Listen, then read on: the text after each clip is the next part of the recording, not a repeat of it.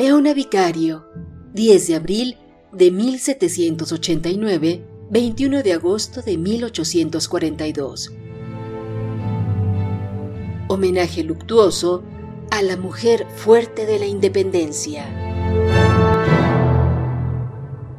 Leona Vicario nació el 10 de abril de 1789 en la Ciudad de México. Su nombre completo fue María de la Soledad Leona Camila Vicario Fernández de San Salvador, pero en el seno familiar fue simplemente Leona.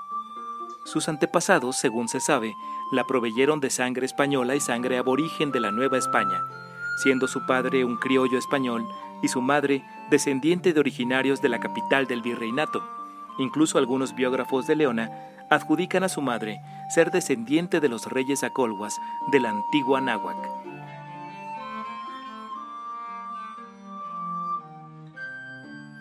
Hija de noble cuna, por donde se le viere, Leona Vicario fue una mujer privilegiada de su tiempo, pues su padre se encargó de que recibiera la más alta instrucción posible que pudo tener en aquellos días.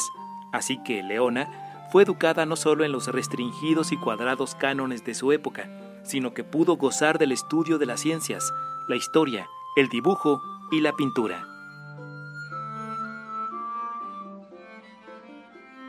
Para cuando Leona llegó a los 18 años de edad, ya habían muerto sus padres, por lo que quedó al cuidado y la tutela de su padrino de bautizo, don Agustín Pomposo Fernández de San Salvador y Montiel, un fiel y real servidor del virreinato.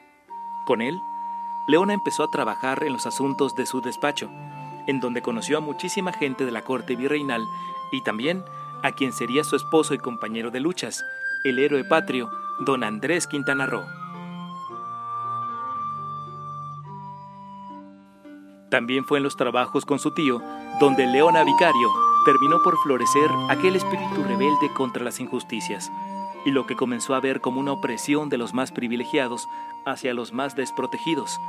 Las lecturas a las que tuvo acceso desde pequeña terminaron de nutrirse aún más en su juventud, con las arengas del licenciado Francisco Primo de Verdad y Ramos, conocido precursor de los albores de la independencia y quien, al igual que sus contemporáneos, venía manifestando en este lado del mundo los pensamientos modernísimos de los enciclopedistas europeos o los autores de la Ilustración, en cuyas ideas se asentaron los principios básicos de los ideales independentistas.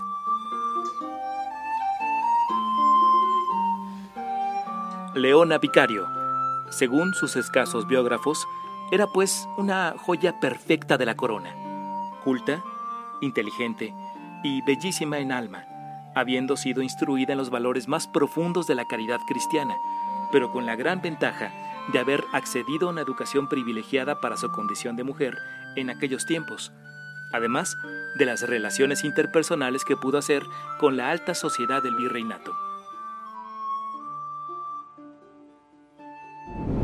Dato inédito. Uno de los biógrafos de doña Leona Vicario, Jacobo María Sánchez de la Barquera, cuenta que en la familia de Leona se hacía ostentación de los títulos de la alta alcurnia a los que ésta pertenecía, con distintivos como aquel de nombrarse de sangre azul.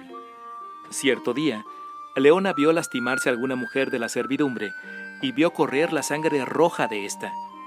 Para otra ocasión, en que se le practicaba una sangría a algún pariente suyo, vio la joven Leona que escurría el rojizo líquido de sus venas, a lo que nos narra Sánchez de la Barquera, nuestra heroína exclamó, Oh, toda la sangre es roja.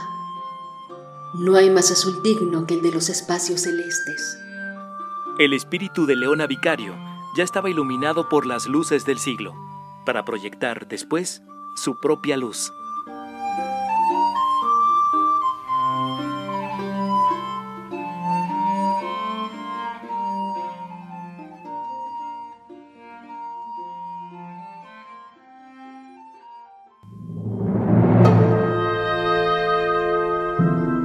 2020, año de Leona Vicario, Benemérita Madre de la Patria. Radio Educación.